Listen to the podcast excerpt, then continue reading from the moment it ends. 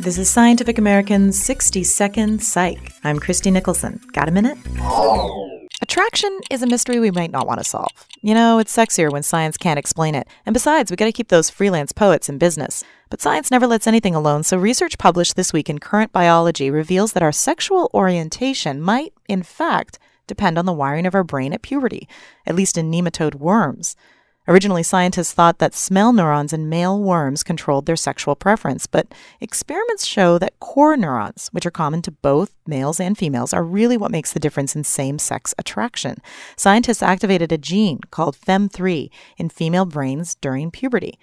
And while this did not change their genitalia, it did alter their sexual preference. The females liked other females. So it appears orientation may not be due to sex hormones, but more the wiring of the brain. Of course, this is worms and not humans.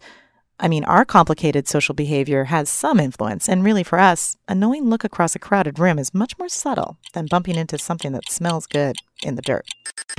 Thanks for the minute. For Scientific American's sixty second Psych, I'm Christy Nicholson. sixty second Psych is sponsored by Worth Publishers, the leading educational publisher in psychology. Visit them at w w w dot worth publishers dot com.